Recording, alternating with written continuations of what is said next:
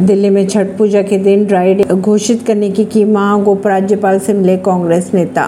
दिल्ली में पूर्वांचल की एक बड़ी आबादी निवास करती है, जो राजनीतिक पार्टियों के लिए एक बड़ा वोट बैंक भी है। ज़ाहिर सी बात है, इसे साधने की कोशिश की जा रही है। हर पार्टी द्वारा ये पार्टियाँ छोड़ना नहीं चाहती ये मौके। इसी कोशिश में कांग्रेस के नेताओं ने उपराज्यपाल से मिलकर छठ पूजा के दिन ड्राई डे घोषित करने की मांग कर डाली। परवीन सिंह, नई दिल्ली से।